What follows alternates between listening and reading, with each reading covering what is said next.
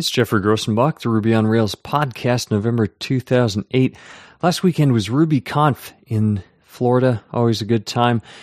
Even though this is the Ruby on Rails podcast, I thought it was appropriate to talk to Matt Aimonetti of MERB, which was first released. Its 1.0 release last weekend. Also, Blake Mizerany of Sinatra, and finally, Josh Peek of the Rails core team. So, Geoffrey Grosenbach here at RubyConf 2008, talking to Matt Aimonetti. Big drop today, Merb 1.0. I bet you're pretty excited about that. Totally excited. I didn't sleep so much, but very excited.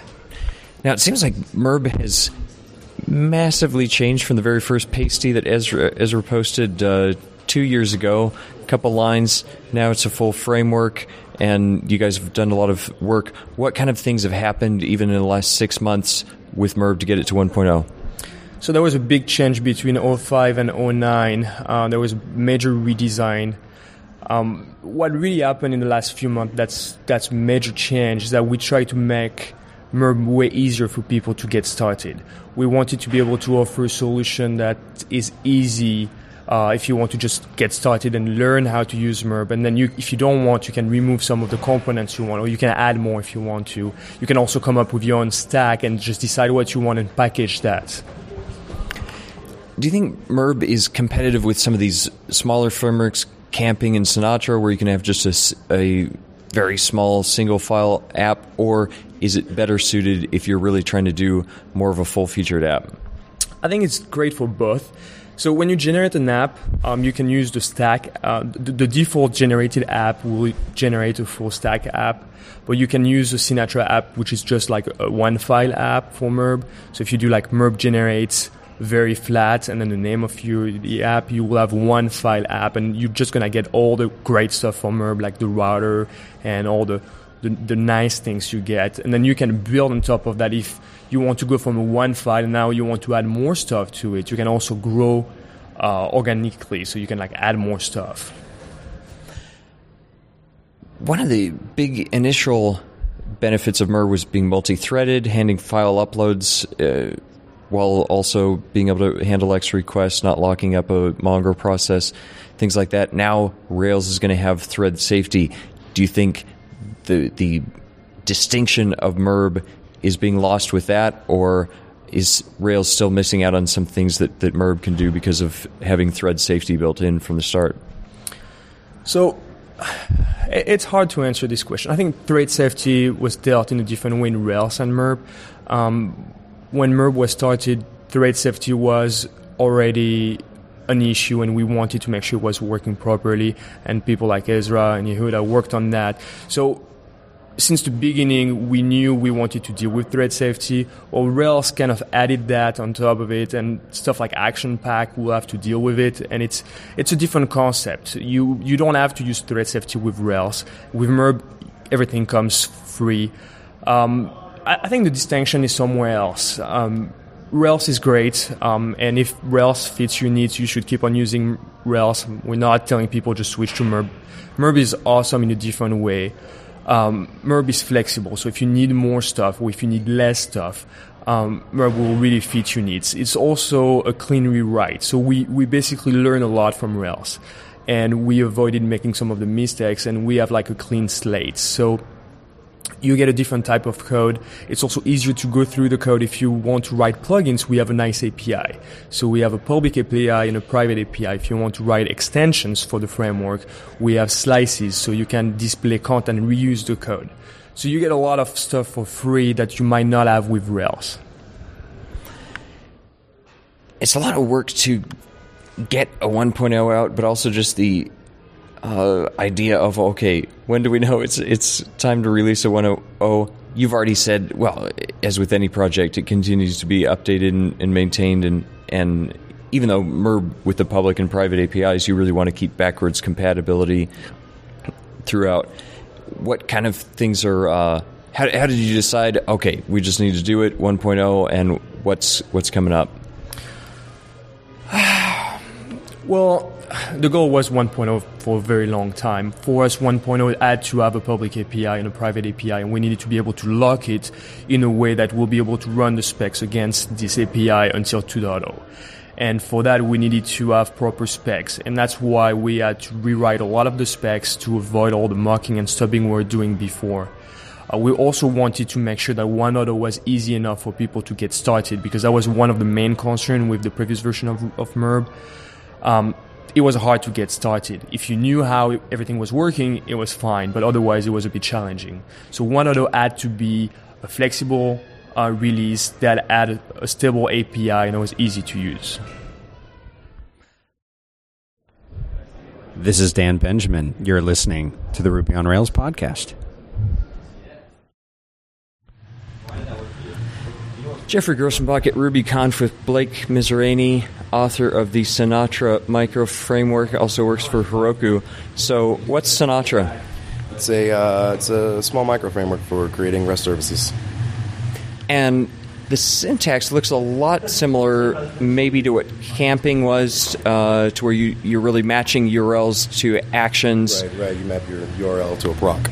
So yeah, there is no there is no um, idea of a router. Like everything is is a route.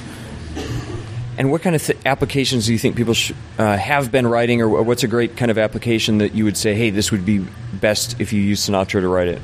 Um, I think uh, I think GitHub Services is a really classic example of, of what I really intend Sinatra to be used for. Is something really small, um, and uh, it's it's it's a back end service. It doesn't have a user facing UI, um, but it's it's meant to do you know things in the background and you know and and, uh, and be able to take a high amount of traffic. Um, so and that's that's that's a I think that's a really good example. Now, speed was a, a priority for you. Do you have tests or benchmarks that you run regularly to say, okay, here, here's my goal, or you just no, want to keep it small I, and no, whatever wanna, it does? I just, I just want to keep it small. Um, I don't, you know, I'm not too too much into the benchmarking. I like to, you know, I like to test it out whenever I'm adding new stuff, you know, to the routing, but um, uh, just try to keep keep the same numbers I've been getting. I don't want to really drop from that too too much. Um, but uh, you know, it's, it's, you know, I don't know. I never really intended for it to be fast. It's just it just became fast because it's so small. Um, so uh, it's you know it's it's where I like it. Now it seems like it was a big thing for many shared hosts to support Rack through Passenger, mm-hmm. so that then you can easily run mm-hmm. a bunch of little Sinatra apps. Do you think has interest in Sinatra increased since Passenger became available and, and, installed on different shared hosts or little places where people can just th- throw up a little app? I mean, those those are, those are those metrics I'm I'm not really tracking, but there is there is constant um, uh, help and, and, threads going on in IRC and on the uh, Google group um, about Passenger and, and Sinatra and using Sinatra with Passenger. So uh, it's um, I mean, uh, there's yeah, there's there's quite a few people using it. There's uh, some good some good help out there for it maybe unexpected, but I know David Goodlad said he was actually using Sinatra running Ruby on a little Linux microkernel on a little piece of embedded hardware. I thought that was pretty interesting. He's measuring temperatures from some boiler or something like that, and he was using Sinatra to drive that API. Oh wow! No, I, I hadn't heard about this. No, you'll, you'll have to introduce me to him. yeah, you have to talk. To yeah. Well, good stuff. Thanks, Blake. Yeah, no problem. Thanks a lot, man. this is Jesse Newland. You're listening to the Ruby on Rails podcast. Get this. So Geoffrey Grosenbach, RubyConf 2008, driving away back to the airport, speaking a little bit with Josh Peek. Tried to hunt him down, but uh, a lot of even with just a couple hundred people, it's hard to see everybody. So, what do you think? First, your first time at a RubyConf, right? Yeah, it was really great. Um, a lot talks were a lot better than I thought than RailsConf, much smaller. So you get to definitely meet more people. I think it's great. And you get a variety of obscure topics, embedded mm-hmm. hardware. There are even what Ruby Kata talking about using martial arts concepts to affect your code and things like yeah, that. Yeah, that's pretty crazy. I don't think the most obscure one I went to was the I think was that uh, psych uh, psychology in Ruby or whatever or yeah, philosophy, philosophy in Ruby. Yeah, yeah. That was interesting. I gave a similar talk at Ruby Fringe in Toronto.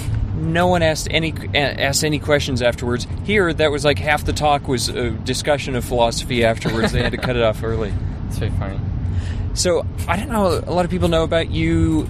You have quickly but uh, kind of silently risen to prominence in the Rails community. submitted a lot of code, won a couple of the comp- uh, monthly patch competitions a year ago or something, and but you're still you're just starting college. You're you're what I'm- 19, 20? I'm 19 right now, and I'm uh, second year in uh, college, so that's sophomore. Um, and I'm on the core team, I guess. Uh, I was officially inducted a few months ago, I guess, but I've had commit access for about like a half a year now. So, So when you started hacking around with Rails, you probably couldn't even drive. uh, I suppose. But one of the things you've recently done, a lot of people are excited about, was making Rails thread safe. That's a quite a lot of code to go over and try to implement that. How did you even start uh, going about that? Well, luck, thankfully, uh, Koz, who was my mentor, he helped me compile like a huge list of things we need to review and things we need to double check for synchronization and stuff like that. So it was a big project. Uh, we, we we started a little ahead on that big list, so we had a head start before the actual project started. So I think, all in all, I think we spent like maybe four months on it total. So but it was uh, on and off. It wasn't a full time thing. So Now, some other young guys that also took on a, a big project were uh, Hong Lee and Nin Yeah, of yeah. Phusion, who said that the first Apache module they ever wrote was mod Rails, Uh-huh. and now that's a huge hit worldwide. Have you done other kind of thread safety stuff, or were you cutting your teeth on it? um, no, that this is my first. And Kai barely understood what a mutex was before I even started this. So I definitely learned a lot about thread safety. I I kind of didn't want to do the project first, but I got kind of suckered into it at like the last minute. I registered the last day. And that was like one of the ideas ca- that came up. So I was like, "Oh well, we'll we'll do that. We'll see how that goes." So Now that can be really nasty, tracking down thread-related bugs. Did you have to do special things in order to test that, or was it mostly just putting it out to the community for people to try it on their own apps and, and find the, whatever bugs were le- left? we didn't do we didn't do too much um, like aggressive testing where we would actually test it with uh, you know like Apache benchmark and throw a bunch of it was mainly just looking through the source code and I kind of had to understand like what the problems were with thread safety and what what variables had these synchronized in. There's also an, the, we really wanted to run on JRuby that was the big thing. And JRuby doesn't have um, doesn't have the interpreter lock like uh, 1.9. So even like little tiny operations that you would think would be thread safe, you still have to synchronize. Like even if you have like a cat like a hash and you're um, like you're using like a hash as a, just a big cache or whatever, you still have to synchronize that in JRuby because they don't lock that. But in 1.9 it would probably work because uh, the interpreter lock for the native classes. So. And that's where people are really going to be able to take advantage of it because Java has more serious threads that can make it make use of that. Yeah, I probably wouldn't. I wouldn't uh, cons- think. Would, I wouldn't consider it being worth. Uh, you know, trying to convert your app over to anything else, unless you're deciding to run on JRuby. It's probably not worth it. All the hassle to run on 1.9. There's probably some performance benefits. I'm not entirely sure at all, but we saw some. I mean, we just did some initial Hello World benchmarks, but I mean, they don't really mean anything at this point. So I'm really curious to see, you know, someone put out like a real, a real JRuby threaded app with all, and you know, get some real, you know, benchmarks of what, you know, performance. So When I think of threads, I think of asynchronous jobs. We got all these queue plugins, background job, delayed mm-hmm. job, Beanstalk, Starling, all these things. Do you think there's any room for someone to write a plugin that would take advantage now of the thread capability to write kind of a lightweight background queue, or should that always just be something separate if people need to do that? Oh, definitely. I think uh, I think Merb does have the deferred tax. The um, I love that. and um, I kind of want to see that in Rails. So I mean, that's the reason we have out the plugins because Thrill, I mean Rails wasn't thread safe, so you can we couldn't technically. Uh, you know, spawn a thread in the background and run those processes. So that's definitely would be cool if someone made a plugin that fit nicely, and then we played around with it. And, you know, something I think something worth including in core. Now you've had a lot, quite an advantage being able to get mentored by Koz, respected developer. You're doing some work for, I believe, for uh, 37 Signals. Hopefully, that's not secret. No. Um, what would you, you know, you've obviously taught yourself quite a bit to get to this point. For people of any age who want to really get into Rails or just really understanding Ruby, what kind of things do you do you look back and say, hey, here are things Yeah. that I really did to to spend time programming or learn s- specific concepts? Do you have any advice? Um, well, if- I pretty much made the jump from. I was never really interesting pro, interested in programming. Probably maybe four years ago, I was doing you know HTML, CSS stuff, and then I kind of dabbled in the PHP. Just to, I didn't, didn't I didn't know how to program. I just kind of copied snippets around, and like Rails is the first. Rails, you know, you know, sort of was a buzz around that time. So I kind of picked it up from there, and then figured that I probably should learn how to program. Makes sense. I should learn Ruby. So after that, I got the which book did I think I got the pickaxe book, but I really like the Chris Pine's. Uh, learn the program. yes. It's like a really short book, but it's really great if you've never learned how to program before. It's really great. Oh, cool. I'll go write, uh, read that, and then I'll be able to write thread safety, mucap available, Selma 4, tossing around Yeah. type of applications. Peepcode is having a sale this month. Get 20 bucks off the unlimited plan. It gives you access to all Peepcode content for a year or one free credit with a 5 pack. New content on CouchDB, XMPP Jabber, Sphinx, Unobtrusive Prototype, and MERB.